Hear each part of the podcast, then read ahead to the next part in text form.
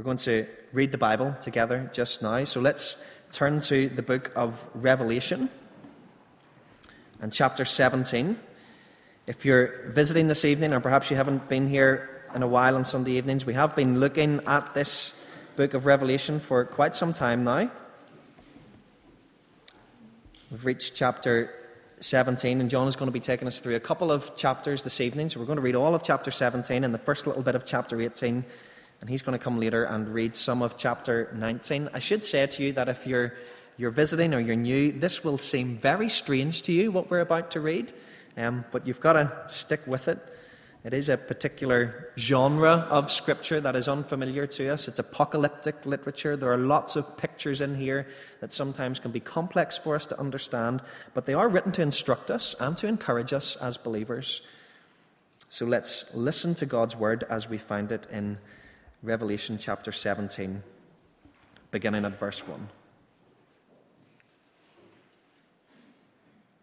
one of the seven angels who had the seven bowls came and said to me, Come, I will show you the punishment of the great prostitute who sits on many waters. With her, the kings of the earth committed adultery, and the inhabitants of the earth were intoxicated with the wine of her adulteries. Then the angel carried me away in the spirit into a desert. There I saw a woman sitting on a scarlet beast that was covered with blasphemous names and had seven heads and ten horns.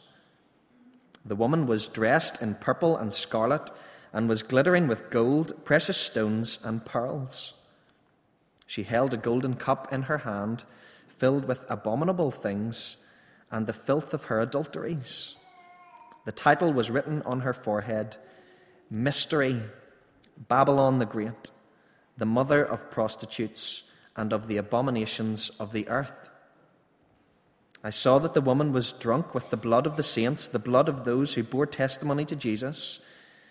When I saw her, I was greatly astonished. Then the angel said to me, Why are you astonished? I will explain to you the mystery of the woman and of the beast she rides, which has the seven heads and ten horns. The beast which you saw once was, now is not, and will come up out of the abyss and go to his destruction. The inhabitants of the earth, whose names have not been written in the book of life from the creation of the world, will be astonished when they see the beast, because he once was, now is not, and yet will come. This calls for a mind with wisdom. The seven heads are seven hills on which the woman sits. They are also seven kings.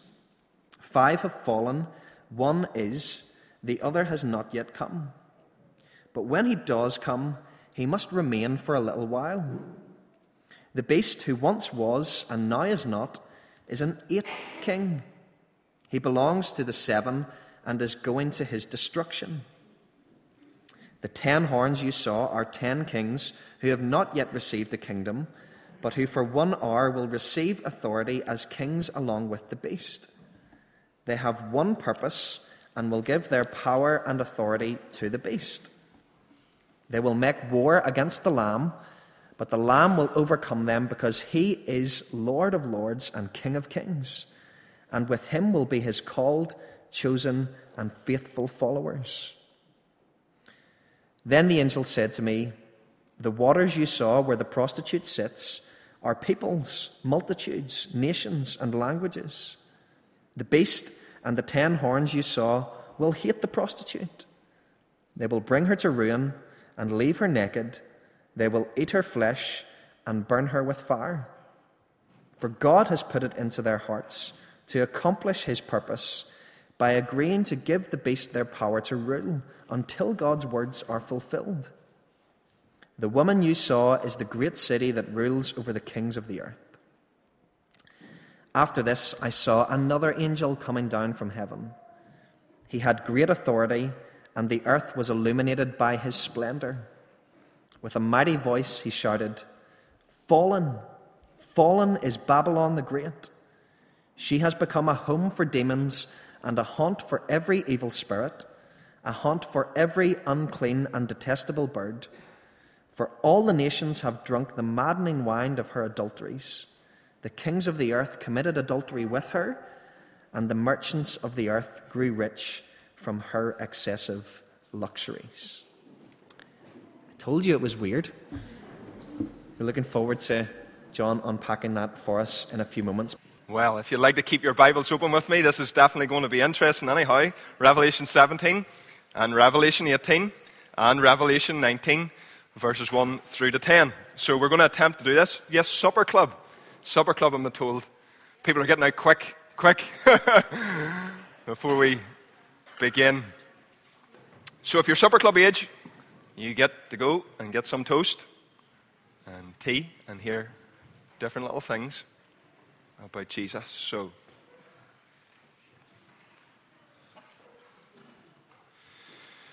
okay. So, Revelation chapter 18, uh, 17, chapter 18 and the first 10 verses of chapter 19.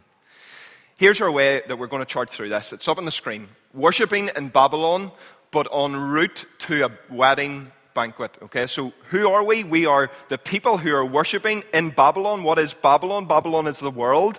But we want to remember this evening that we are en route to a wedding banquet. So whenever all seems hopeless, whenever all seems desperate around us, we got to remember this, okay? worshipping in Babylon. That is who we are right now. But we're en route to a wedding banquet. Now, the feeling of being in enemy territory isn't great. Okay? The feeling of walking in to meet your in laws for the first time is not a great experience. Remember that your new girlfriend or your new boyfriend and you walk in to meet the parents for the very first time. It's a nerve wracking experience. You walk in and you're under the glare of the mother and the suspicion of the father, and then the questions begin the awkward judgment. And then you start to reflect on yourself. How am I standing? Am I smiling too much? Have I something in my teeth? It's, and it's a difficult few minutes, right? And the whole situation is stressful it's not pleasant, and you're just thankful to make it out alive. Well, this evening, in a serious way, I want us to recognize that we are in enemy territory. We live in enemy territory.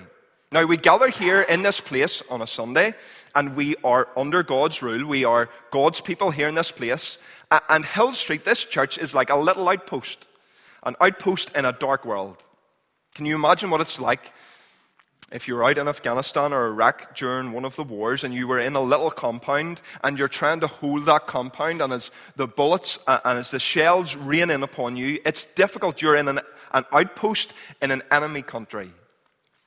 Well, so too are we. And it's difficult. It's difficult to be out in the world as Christians, and it's also difficult because of the internal struggle of sin. So we face the secular world and all of its lures that we're going to look at, but we also face sin inside of all, each of our own lives, the mess of sin, the brokenness of each of us. So, in a gathering this size, there will be some of us here this evening who are dealing with depression, who are dealing with eating disorders, anxiety issues, family breakdown, relationship breakdown, maybe relationship abuse. There will be different addictions amongst the people who are gathered here. There'll be financial issues. There'll be people who are, are seem to be overrun by sin. Some of us here will hate our job, will have self confidence issues, will hate our bodies, will be struggling with our identity. Some may be struggling with their sexuality, some struggling with their home life. So, in the midst of all of this mess, in the midst of all of the mess of our lives and the mess of the world, the brokenness of people and of ourselves, in the midst of sin, in a mess and a, in a messy and a broken world, know this that you are in Babylon. But if you're a Christian this evening, that you are on your way to a great wedding banquet, a wedding banquet where we, we will have peace and enjoy God forever. So let's rewind a little bit. Let's fill in the context of what's going on. Revelation chapter 16.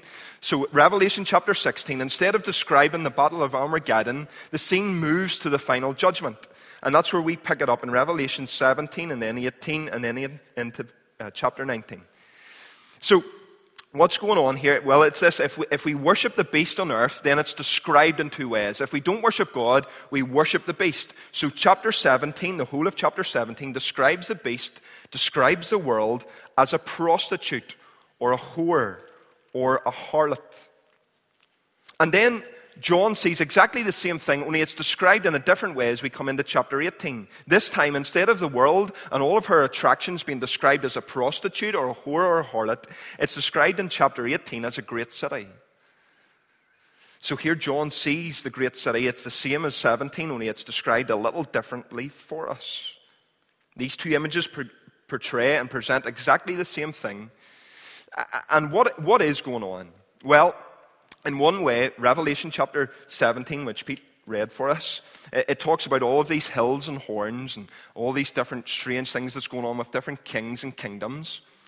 In one way, this, at its time that it was written, was Rome.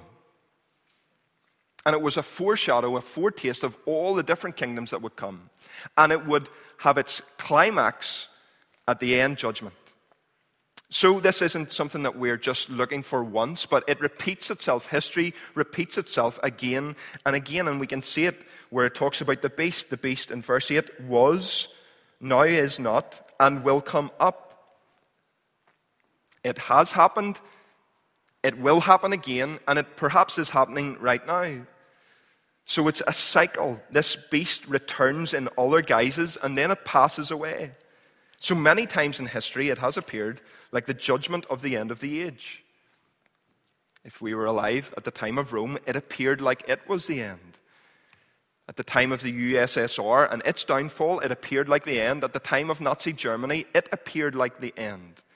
So, chapter 17 and chapter 18, they paint what it will be like in the final judgment, but also they show us what it can be like now here on earth before the final judgment. So John lays that out for us here, Revelation 18, Revelation 19, the same image repeating, just described in different ways. So this brings us to our first point this evening, and it's this simply Babylon and the prostitute. It's the seduction and the attraction of the world. Or if you like a little catchy phrase for it, it's Sin City. Now, we all know what it's like to be lured into something. Uh, I don't know what it is about children, but children seem to be lured towards hot irons. I don't know what it is. I don't know if this has happened in your home, but I remember one day mum told me, John, don't touch the iron. And if you tell a kid not to touch something, what do they want to do? They want to touch the iron. So it was at the back door, and mum went outside to hang out washing or whatever it was. And what did I do? I walked over to the iron and I put my hand straight onto the iron, scalded my whole hand, my whole hand and uh, I knew that I would get in more trouble if I told mum what I had done. So mum asked me, John, how did, you, how did you hurt your hand? And I said, I got a trap in the door. Told a lie, obviously, not advisable. But I was lured towards this iron, right? And we all know what it's like to be lured to other things. If we're on a diet, we seem to be increasingly lured towards ice cream and chocolate and crisps. And as we uh, uh come towards Christmas, perhaps we're trying to diet, and then all of the nice Christmas food comes out, and we're lured towards it. Or if you're a golfer here, perhaps you're lured towards a new driver for your bag. Or if you like clothes and you're a shopper, then you're constantly lured into shops. It's why our world spends so much money on advertising campaigns. We are a people who are easily lured. We'll know this that our enemy is an expert at luring us into his trap. What does that mean? It means as Christian people, we must be on our guard because our enemy, here in chapter 17, is presented like a great prostitute, verse 1. This great prostitute comes and lures us in. She is powerful. This woman comes and she is riding on the beast, verse 3, who is Satan. And this is his way of combating against the church for all the good that the church does, for all the things that the church offers, for all of the things that the church should represent, here comes this woman, this great prostitute, and she's the, on the opposite side trying to attract and pull everyone away from church into her, her ways. So the world personified as this whore, who is seductive and attractive for all who glance at her, verse 4. And she's depicted here in such a way that she is toxic takes very little for her to entice us to walk towards her. She hypnotizes us, she strangles us. We can see it here even with John in verse 6. I was astonished whenever he sees her. She's powerful. She has dominion over the kings of this world, verse 18. And she is seated on many waters, verse 1. And her power has enabled her, verse 2, to have successfully tempted all the kings of this world. She has lured them into her bedchamber, and they have committed adultery with her. They have slept with her. This is an allusion picked up from the Old Testament that sexual sin is a symbol of spiritual unfaithfulness. And this sensual picture is continued with the drink that we find. She gets drunk, drunk on, on the blood of the saints this uncontrollable persecution of Christians. She's dressed with fine clothes and with riches and impurities. This woman is a powerful temptress whose name is Mystery. She is veiled so that many cannot see her and see her power. But she is Babylon. So she is the very essence of rebellion against God. Her influence is global, extending over all peoples and all nations verse 5 against God and against the church in verse 6. What does this woman embody for us? How do we start to translate this into our culture? Who is she? What way does she manifest herself other than the world? Well, as we start to think through it a little bit, it's in all the different isms, individualism. She attracts us away from the church towards individualism, a selfish outlook, or maybe towards materialism. You come, come with me and indulge yourself. Maybe it's towards hedonism. It's all about your pleasure, your happiness, and every other ism that's opposite the church. And she presents herself as if she will give you everything. And it's all fake. All fakes, all phonies of church. She tries to present herself as an alternative but she's not. It's attractive, it's powerful, and it's what we as the church fight against. And the temptation for us is this to go and live with this prostitute. She looks at you and she offers you something that you desire. She catches your eye from just even a slide, sideward glance. She calls you and she reaches out to you. She follows you. She's constantly trying to get your attention. And this is what we fight against in this world. This is what we walk away from. This city and all of its apparent benefits, into chapter 18, we can see it the riches and the sexual enjoyment, the killing and the thriving business and the best clothes and the highest luxury. That's what it offers. Yet, in this city that's called Babylon, as it offers all of these different things, as it offers you power as it offers you satisfaction, as it offers you an alternative to church, as it offers you your best life, well, if we look closely on its streets, what do we find? Well, on the streets of this city, people are running around like heroin addicts, trying to get their latest fix. The city of Babylon and the prostitute offer a great time, but many, many people lie in the gutter in this city gaunt and gnarled up, distorted and twisted, roaming the streets hungry, deserted and empty. This is what the world, this is what the temptress really offers death and darkness, empty promises, no contentment, no satisfaction. So it's a load of smoke screens for us. It's a lot of distractions. And how does this all end? Well, chapter 17, this great orgy of chapter 17 ends, and then into chapter 18, this great celebration that we had of the world in 17 ends in a wake in chapter 18. Look at it with, with me in verse 9 and 10. The kings mourn. You see how it all starts to break down, how it all starts to crumble, how this life of individualism and materialism and hedonism and all the other philosophies that this world tries to impose upon us, that tries to say that are good, it all starts to break down. They're left in mourning. So we see that the logic of our world starts to break down, and we can see it already, can't we, as, as we live in Northern Ireland, as we start to see how, how, how, logic doesn't seem to hold up. There's no longer any truth. It's really hard to debate someone because they just say that they don't care. You can believe what you believe, and I believe what I believe. We see ridiculous arguments created around this whole abortion legislation arguments that say how much joy or how much happiness will this person have. And if they don't have enough joy or enough happiness, well, then it's, it, it's every right of ours to end their life. No rights for a father, no self control, and logic will not hold up. We can love whoever we want to love, but actually, in reality, we don't believe that. Because we still have laws, we still have parameters around who people can love. We still have laws that protect children from pedophiles. The logic starts to break down, it starts to fall apart, and we see it here. This great celebration now turns into a wake. And for some of us here this evening, if we're honest, we find ourselves in this bedroom. We're in this bedroom of this great prostitute because she's tempted us in, she has enticed us in. She's lured us in. We have taken up residency in this city. But I trust this evening that you're able to see, like the prodigal who chased the world, that you find it unsatisfying and empty.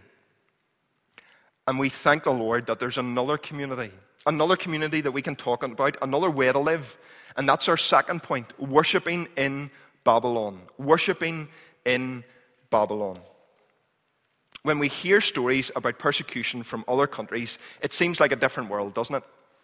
I'm going to read one report from 2014. 2014, in one month, persecution of the Christian church read like this 14 Egyptian churches burned to the ground. House church leaders sentenced to Iran's infamous Evin prison. 80 Christians murdered in North Korea for merely owning a Bible believers nailed to a cross in Syria. Persecution of the church in one month in 2014. And as we start to think about worship and think about how do we live in Babylon, in Northern Ireland for us, our persecution levels are not like that. But we are a step further down the line than where we were 10 years ago. But what is our call? What, what, what, do, we, what do we have to recognize tonight as we work our way through this? Well, it's this that here at Hill Street, at Hill Street Presbyterian Church, as we gather to worship, we are this alien outpost for Jesus in Babylon. Too often, what we do is we look at this temptress, this, this great prostitute, this way of the world with sin, and we walk past her and we almost smile at her, or we glance at her, or we wink at her.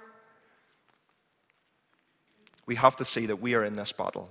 1 Peter chapter 2 verse 11, "Dear friends, I urge you as aliens and strangers in this world to abstain from the sinful desires which wage war against your soul."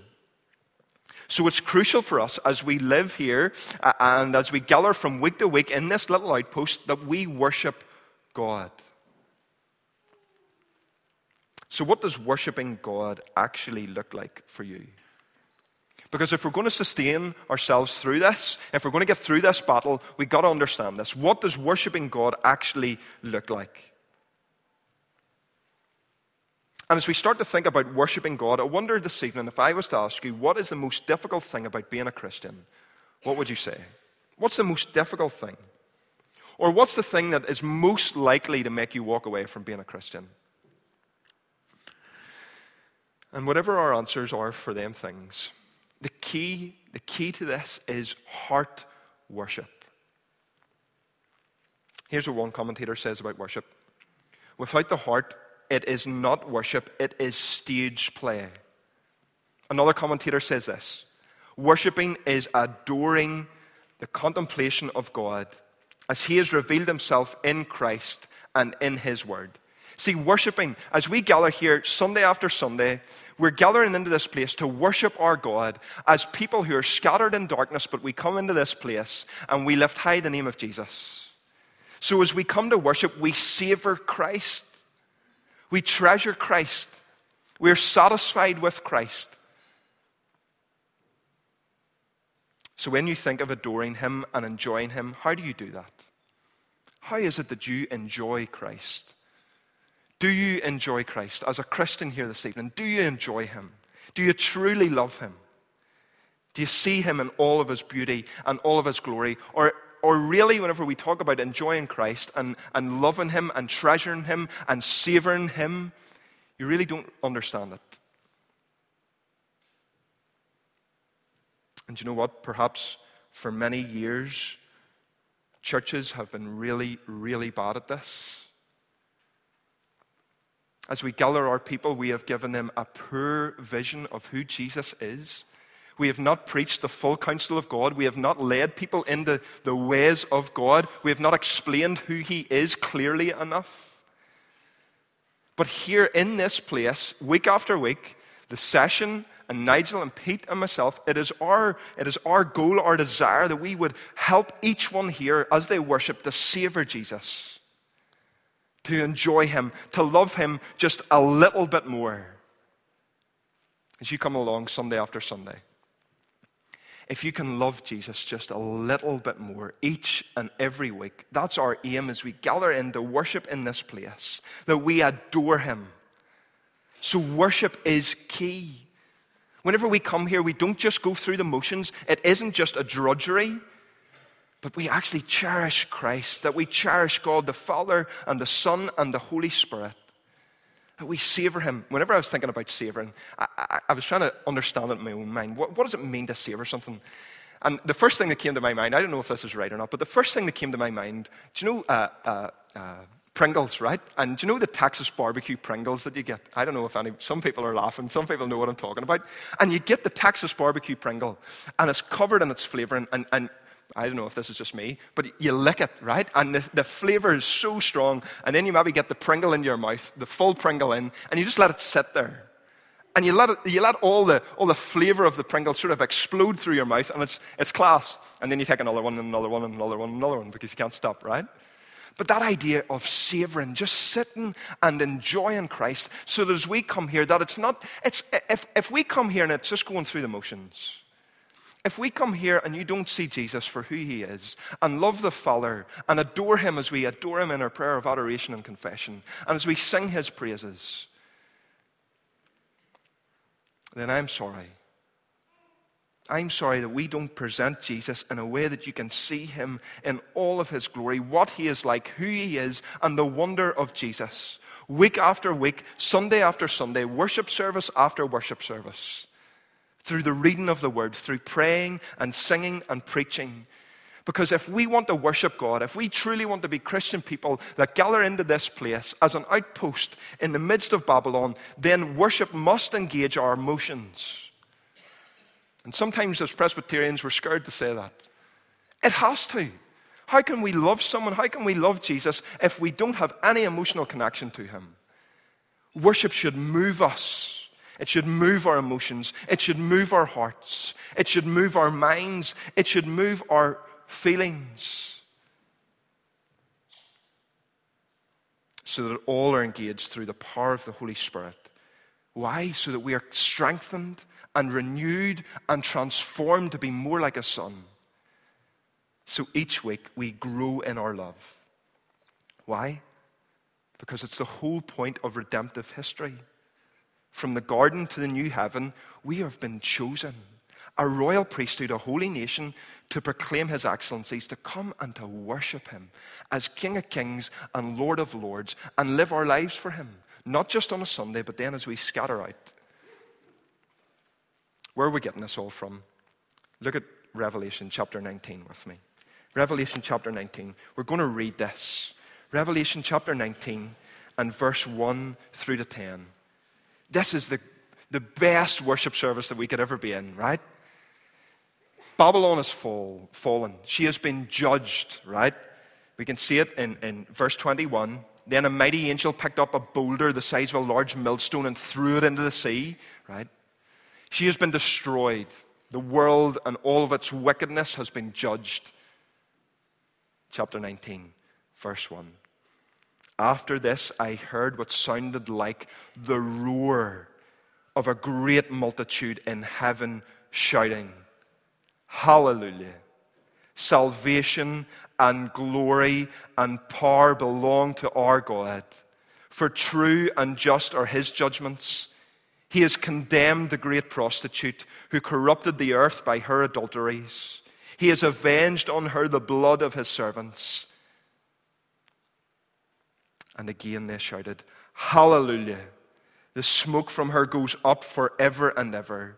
And the 24 elders and the four living creatures fell down and worshipped God, who was seated on the throne. And they cried out, Amen, Hallelujah. And then a voice came from the throne saying, Praise our God, all you his servants, you who fear him, both small and great. Then I heard what sounded like a great multitude, like the roaring of rushing waters, and like loud peals of thunder shouting, Hallelujah! For our Lord God Almighty reigns. Let us rejoice and be glad and give him glory, for the wedding of the Lamb has come, and his bride has made herself ready. Fine linen, bright and clean, was given to her to wear. Fine linen stands for the righteous acts of the saints. And then the angel said to me, Right, blessed are those who are invited to the wedding supper of the Lamb. And he added, These are the true words of God. At this I fell at his feet to worship him. But he said to me, Do, do, do not do it. I am a fellow servant with you and with your brothers who hold to the testimony of Jesus. Worship God, for the testimony of Jesus, the Spirit is the spirit of prophecy. What a passage of Scripture. Hallelujah, verse 1. Salvation and glory and power belong to our God. The world has passed away. This great harlot, she has been destroyed. All her temptress ways have been eradicated. She has been judged. She is finished forever. This city that ruled and reigned, it is destroyed. And our God reigns. What is worship? Worship is this that we come and enjoy God. It's an enjoyment of Him, it's exalting the everlasting God. And we declare that the prostitute of this world cannot take our minds captive. Why? Because I have been taken captive by the lover of my soul, the Lord Jesus. Taken captive by Him, the one who loves us, who sent His Son for us. So we don't need anything more. We belong to our God, the satisfier of all of our ways. We will get our joy from Him. And for all of this to have effect in our lives, we have to see this great worship service in heaven. Listen to that. The, verse 1 the roar, the roar of this great multitude. The judgment of Babylon, and the heavens cry out, Hallelujah. It's over. No more having to live in Babylon. We will be at this great wedding banquet. We will live with our God forever. She is destroyed. Verse 3 smoke goes up from her. And heaven rules. God is powerful and he reigns. The Lord God Almighty reigns. See him reigning over Babylon here. Chapter uh, 17 and verse 16. The beast and the ten horns you saw will hate the prostitute. God here's using darkness against darkness. He reigns over even the darkest ways, and He will bring it to ruin. He is Almighty. He rules over everything. He rules over every millisecond at the close of this age, over every little pocket of believers. Chapter 19, verse 5, look at it. Praise our God, all you servants, you who fear Him, both great and small for the little fellowship of believers out at Finnecash where I came from. The little numbers that gather there, the bigger church that is here, the little church that's in Indonesia, the big church that maybe meets in China. For all, all who fear him, both great and small, there he is. He rules over it all. So it gives us confidence. He reigns. God reigns. If you leave here tonight with anything in your mind, Leave it with that. God reigns. He reigns. He is on the throne. And this one day will come to pass, this great wedding banquet. So as we close, we look at it. We look at the wedding banquet. What a wedding, right? Whenever we go to a wedding, we talk about two things usually. We talk about is the food good? There, has there been enough food? And what did the bride look like? Right? Well, usually for men, we don't really know what's going on. It's usually white, and that's about the height of it. That's all that we can usually pick up. Uh, but, but that's the two things, that's the two topics of conversation. Was the food good? And how was the bride? Did she look well? What was her dress like? Well, here in this, we are told in chapter 19 that this is where we're going. So, Christian, this is where we're going. We're going to be part of this great wedding feast. There's going to be in verse 6 this another great roar like rushing waters and, and the peals of thunder. What a worship service this is going to be. Can you imagine that? So loud, it's like the peals of thunder as we declare, Hallelujah. Our God, the Lord God Almighty, reigns. Pile them up, stack them up on top of one another. The Lord, our God, Almighty, reigns. And here we come, the church dressed not in our clothes, but in the clothes that Jesus has given to us.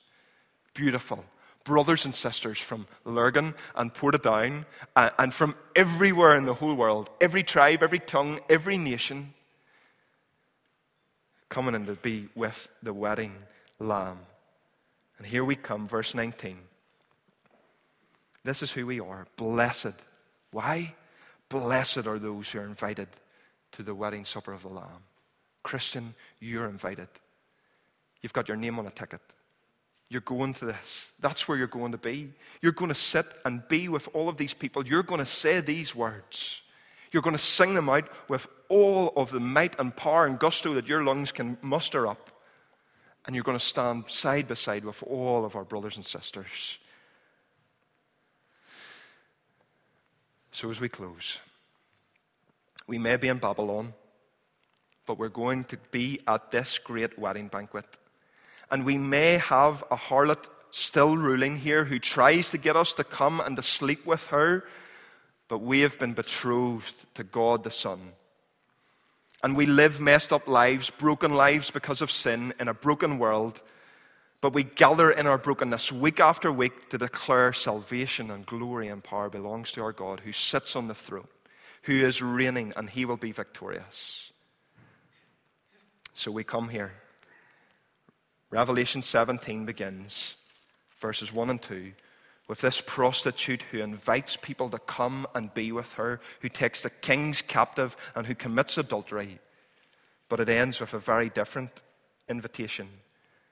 Revelation 19, 1 through 10, invites us to this wedding supper. So instead of an invitation from a prostitute, we're invited to be the bride of God's Son. Instead of a woman dressed in purple of the empire, we see a bride clothed in fine linen and righteous deeds. And instead of an invitation to immorality, we have an invitation to marriage here this evening.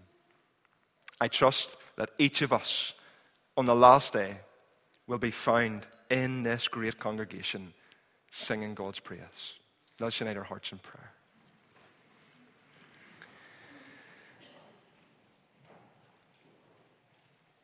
Father in heaven,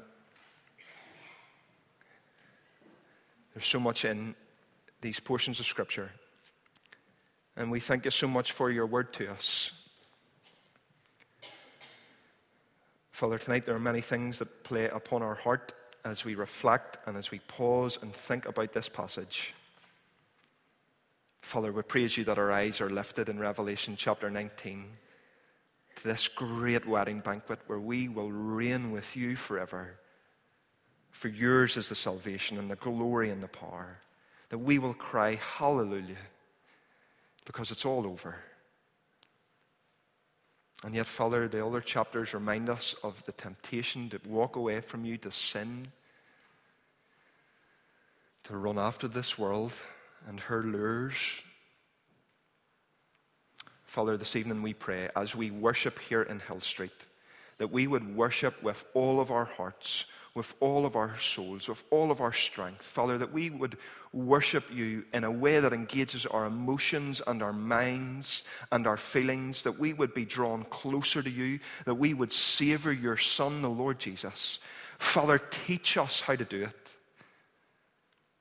Help us, Father, Help us as brothers and sisters. Help us as a session and as a, and as a ministry team here in this place that we would lead people to worship the King of Kings and the Lord of Lords. That we would cherish you in this place. Father, we pray that you protect each of us as we go out into Babylon. As we go out this week, Father, watch over us, guard us, and help us to live our lives for you. In Jesus' name we pray. Amen. Amen.